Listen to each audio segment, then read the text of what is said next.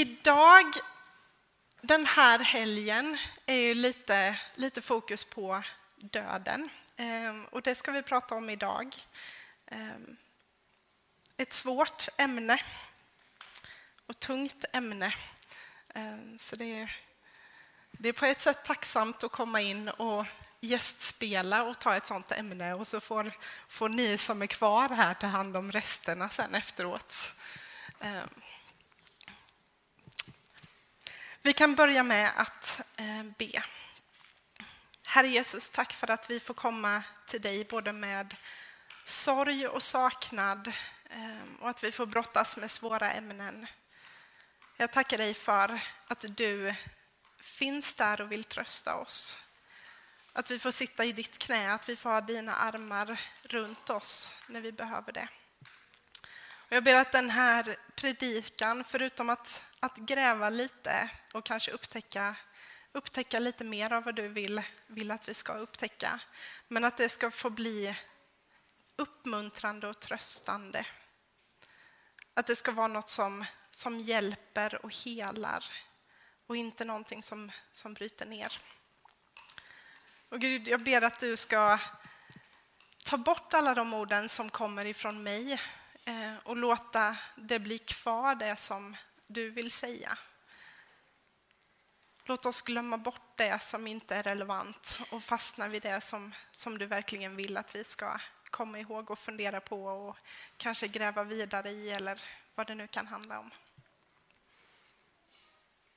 Och jag tackar dig för att du är med i den processen, att du är med oss genom hela det här. Amen.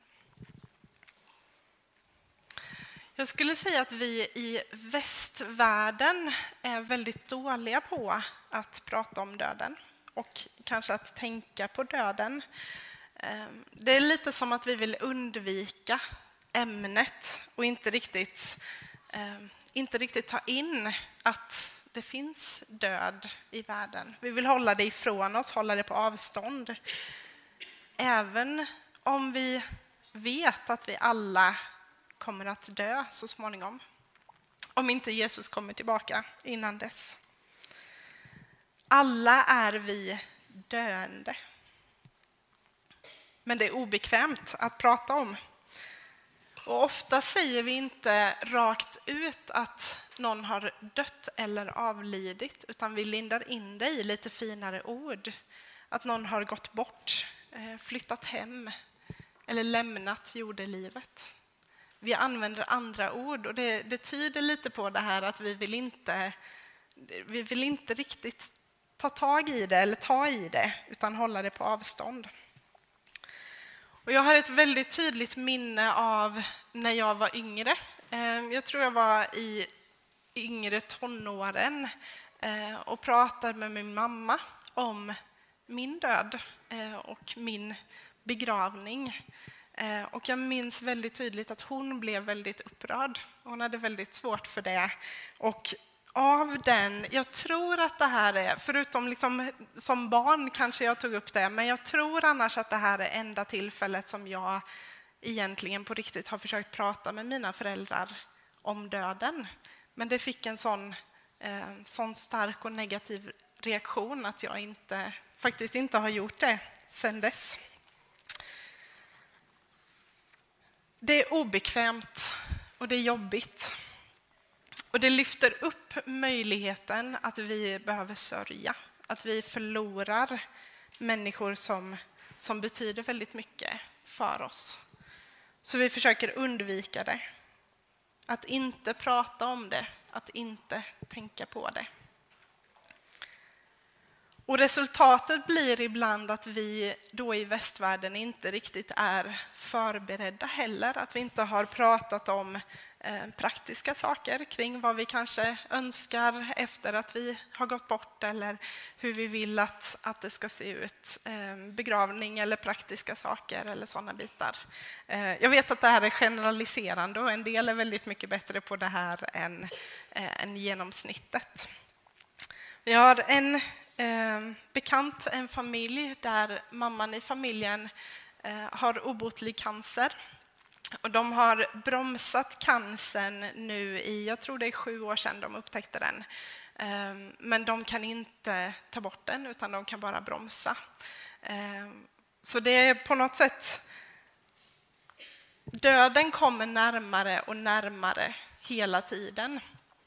Eh, och en av familjemedlemmarna vill väldigt gärna prata igenom hur de ska göra med alla de här praktiska bitarna som, eh, som kommer komma så småningom, som de behöver lösa eh, i slutändan. Men de andra blir väldigt upprörda och skjuter bort det eller skämtar bort det och vill inte prata om det just för att de inte vill eh, tänka på att de kommer förlora henne. Att de vill inte tänka på eller acceptera vad det innebär för, för deras liv. Och det är väldigt förståeligt skulle jag säga, men också kanske i vissa fall lite, lite ohjälpsamt. Och nu på alla helgona så är ett tillfälle när vi kanske tänker lite mer på, på döden. Eh, till viss del åtminstone. Vi kanske tänker på de vi saknar, de vi redan har mist. Eh, jag skulle säga att jag själv är väldigt dålig på att tänka eller fundera kring min egen död eller de närstående som, som jag fortfarande har, eh, har med mig. Och om man möter någon som har förlorat en partner eller en närstående så blir vi ofta väldigt obekväma. Vi kanske inte vet vad vi ska säga, hur vi ska bemöta dem. Ehm, kan vi säga något som tröstar, men tänk om det blir fel och det sårar ytterligare? Är det okej okay att prata om, att fråga om? Eller tycker de att det är jobbigt? Ska jag vara tyst? Så ofta säger vi ingenting och vi vet inte hur vi ska hantera det. Och jag har varit med om det här eh, flera gånger i båda, båda ändrarna. Ehm, just att det blir obekvämt för folk. Och vi kanske till viss del i västvärlden, också generaliserande, men till viss del undviker folk och gemenskap när vi har eh, förlorat någon närstående. Ehm, att det inte känns lika naturligt att gå till kyrkan för då vet vi inte riktigt, ja men de blir obekväma, de vet inte hur de ska bemöta mig. Alla beter sig annorlunda mot mig och jag vill inte visa mig ledsen, jag vill inte visa att det är jobbigt att vi undviker människor, undviker gemenskap då. Och C.S. Lewis eh, pratade en del om eh, hur människor var obekväma kring honom när han hade förlorat sin fru. Eh, och där han skriver att på något sätt så kanske det verkar som att i den här parrelationen som andra har, att de antingen då tänkte att det kommer såra honom om, om jag ser att de har fortfarande sitt, sitt intakta par kvar. Eller att de kanske, det väcker tankar och känslor kring dem. Vad händer om jag förlorar någon närstående? Så han skriver lite om det här. Och jag har ett citat från eh, hans bok A Grief Observed som kommer upp på skärmen också. Där han skriver att I see people as they approach me trying to make up their minds whether they'll say something about it or not. I hate if they do and if they don't. Alltså jag ser när människor kommer emot mig att de försöker bestämma sig för eh, om de ska säga något om det här eller inte. Och jag hatar om de gör det och jag hatar om de inte gör det. Det, ja, eh, det är obekvämt. Det är någonting som vi inte vet riktigt hur vi ska hantera, som inte är helt bekvämt. Vi vill inte ta in död, vad det innebär om någon närstående dör. Och jag har sett sympatikort och hört kommentarer ibland eh, vid tillfällen när någon har gått bort. Eh, och jag har säkert sagt de här vid något tillfälle själv, eller några av dem. Eh, med några exempel. Guds vägar är outgrundliga, men Gud vet ändå vad som är bäst. Ingenting händer av misstag, det finns en mening med allt. Gud vet vad han gör. Gud har fortfarande kontroll, eller makt.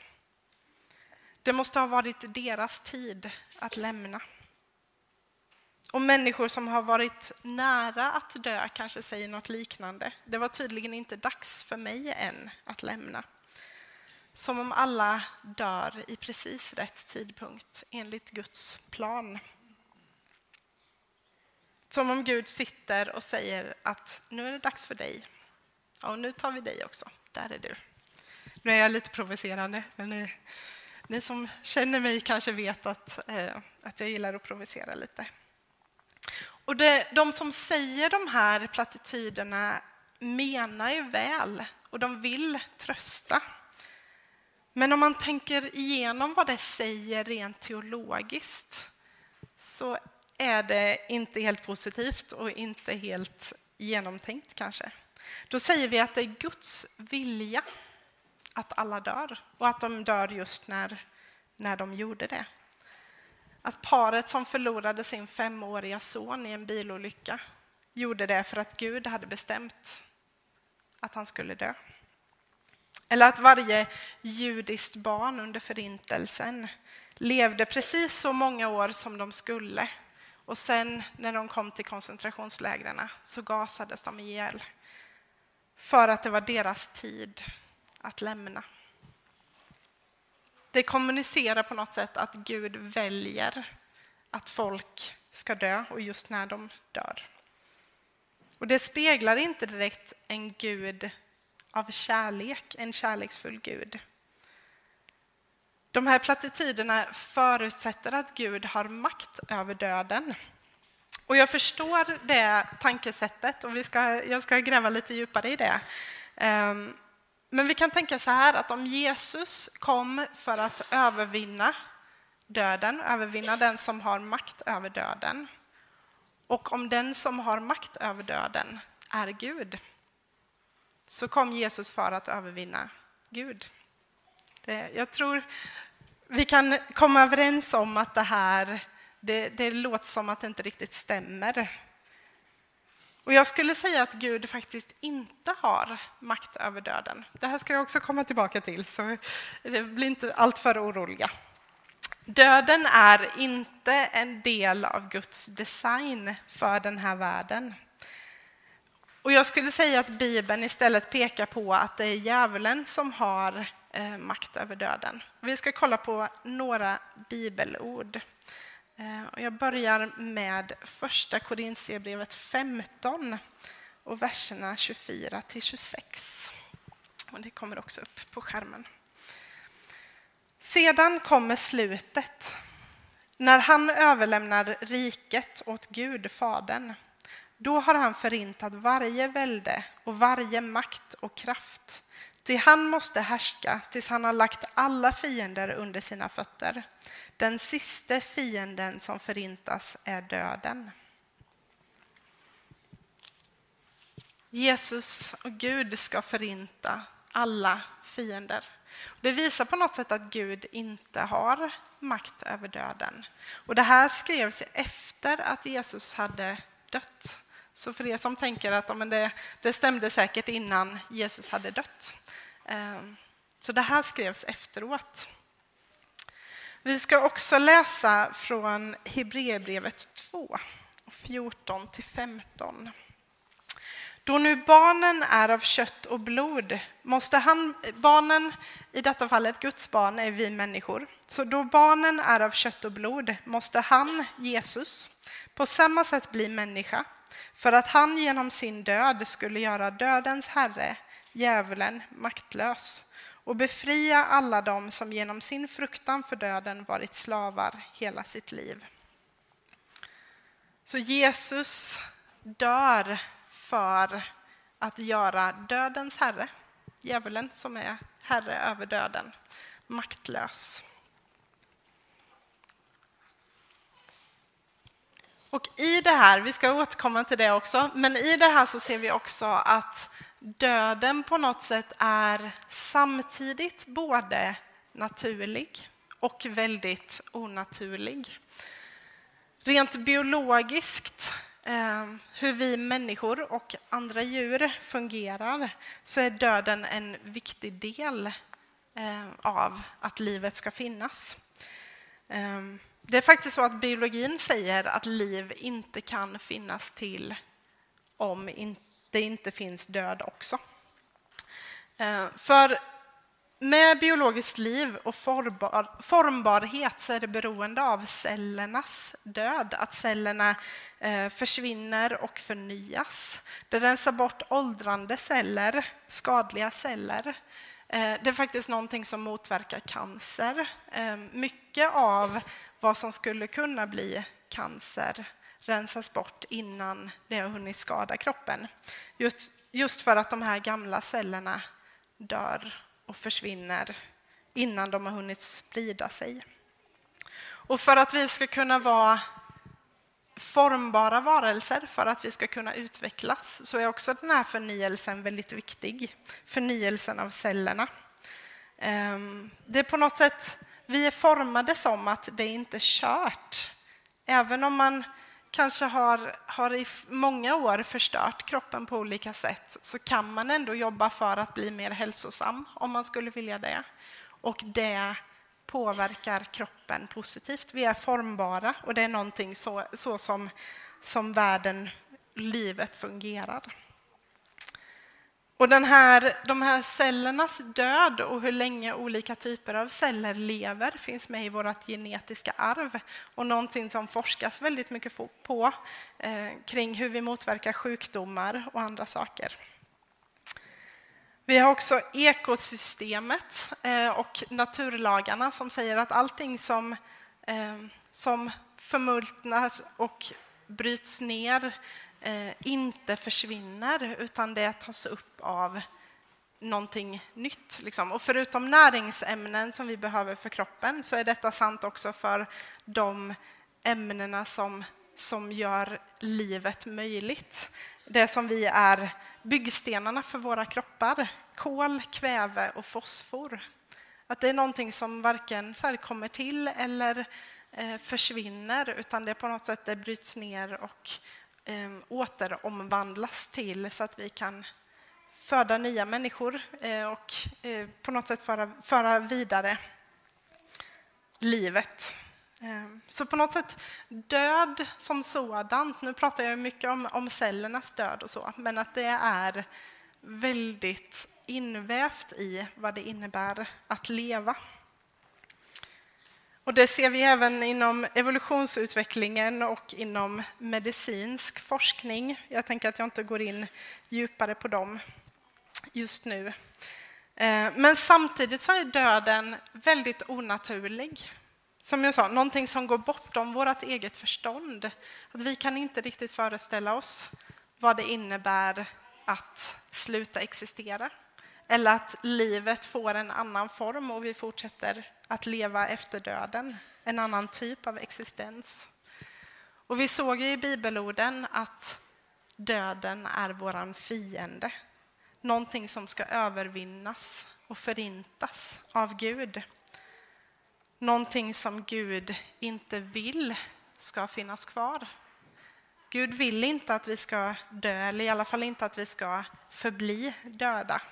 Utan Gud har gjort någonting för att, för att ändra på det. Och vi ser också på helandet i Bibeln att det är någonting som, som har i den kulturen en koppling till dödens makt.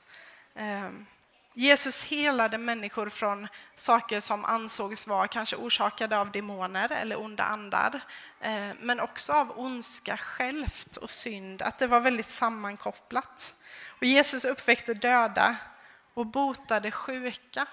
Och kanske till viss del saker som vi idag kan, kan peka på rent fysiskt, att ja, men det är det här, det här är något naturligt som vi ser liksom, finns i världen.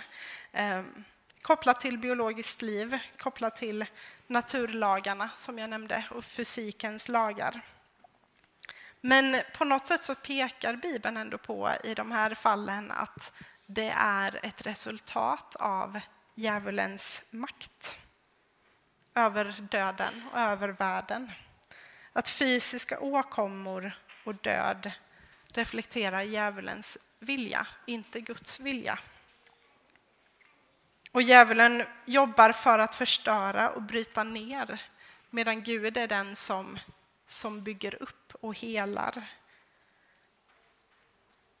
Vi ser också att i ett tillfälle i Matteus 12, det här är jag inte på skärmen så ni behöver inte oroa er där bak, ehm, att fariseerna anklagar Jesus för att driva ut onda andar med hjälp av liksom demonernas makt. Ehm, och Jesus säger emot det här med hjälp av en liknelse, men det visar ändå lite på att deras världsbild var sån att de kopplade ihop det.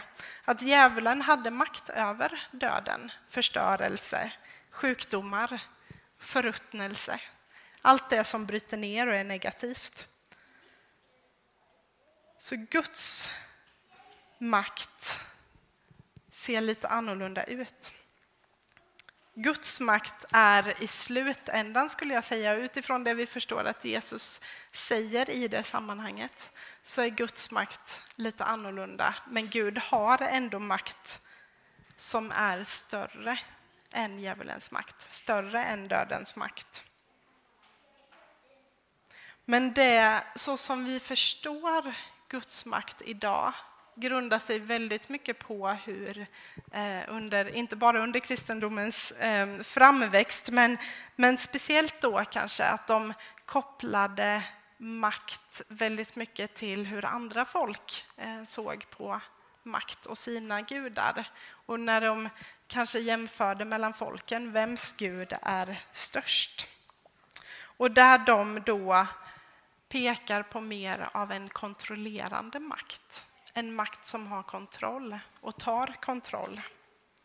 Hur mycket kontroll en Gud har visar hur mäktig Gud är. Men Bibeln visar på någonting annat. Och där kommer vi tillbaka till, till inledningsordet som Lotta läste. Eh, och jag har med, inte riktigt alla verser, eh, men 18 och eh, 22 till 27 kommer också upp på skärmen. Talet om korset är en dårskap för dem som går förlorade, men för oss som räddas är det en Guds kraft. Judarna begär tecken och grekerna söker vishet, men vi förkunnar en Kristus som blivit korsfäst, en stötesten för judarna och en dårskap för hedningarna. Men för de kallade, judar som greker, en Kristus som är Guds kraft och Guds vishet. Guds dårskap är visare än människorna och Guds svaghet starkare än människorna. Bröder, tänk på när ni blev kallade. Inte många var visa i världslig mening. Inte många var mäktiga.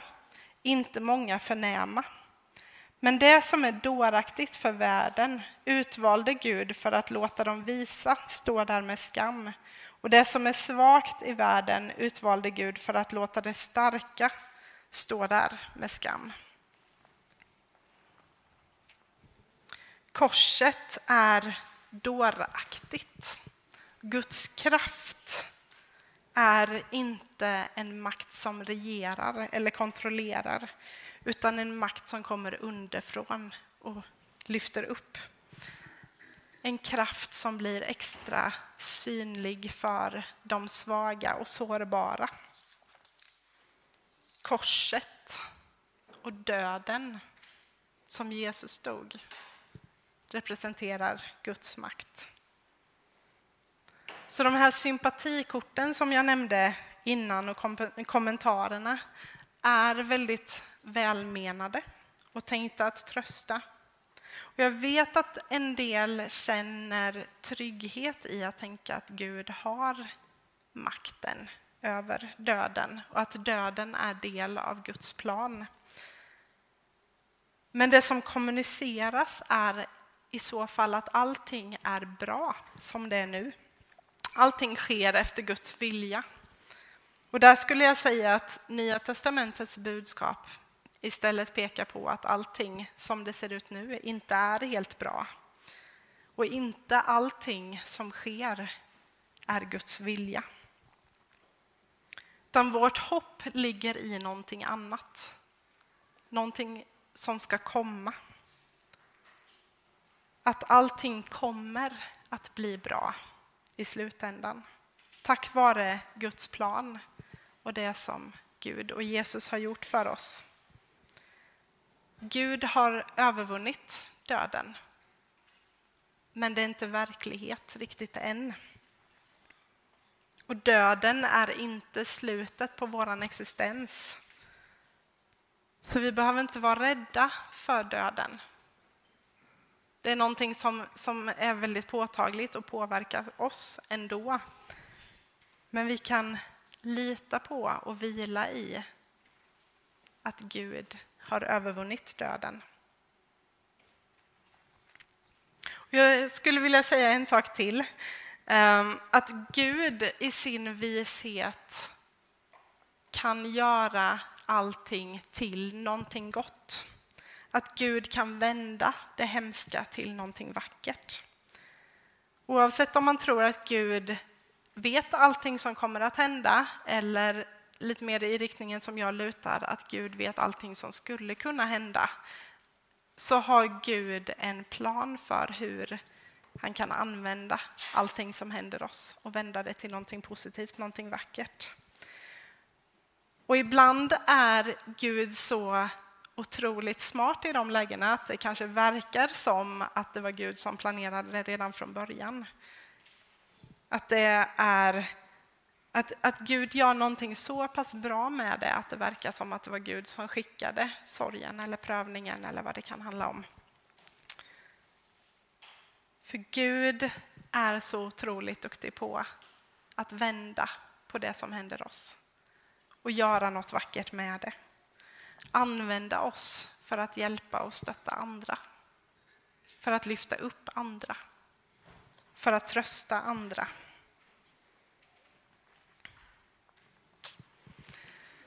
Herre Jesus, tack för att du finns med i sorgen och tack för att du använder oss på ett sådant sätt så att det kan, kan hjälpa och trösta och lyfta upp.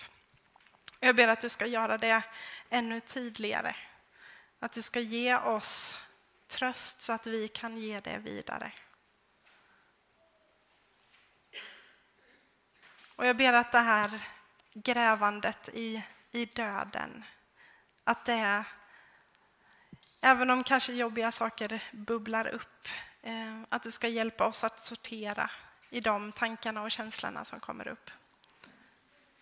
Att du får göra någonting vackert och positivt även av det.